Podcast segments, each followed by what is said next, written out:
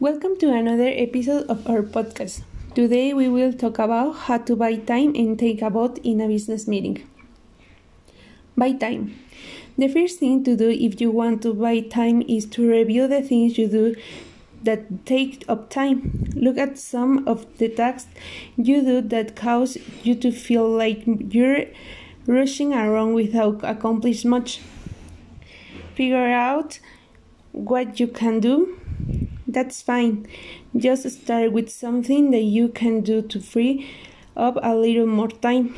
You might be surprised at what you can accomplish with even an extra half hour of time.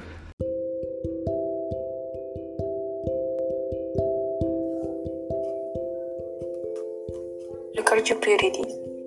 Figure out what you would do if you had more time, and then decide if it is worth the cost to pay for that time. Take vote. Voting step 1.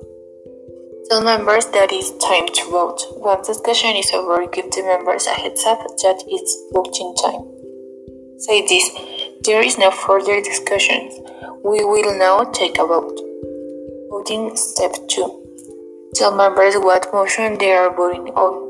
This is necessary but often skipped step.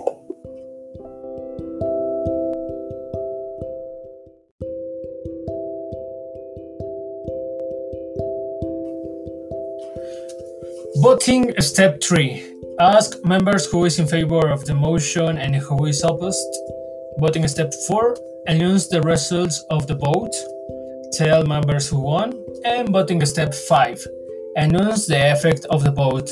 This step just clarifies what will happen as a result of the vote. All you have to do is tell people whether you will or won't be doing what the motion said.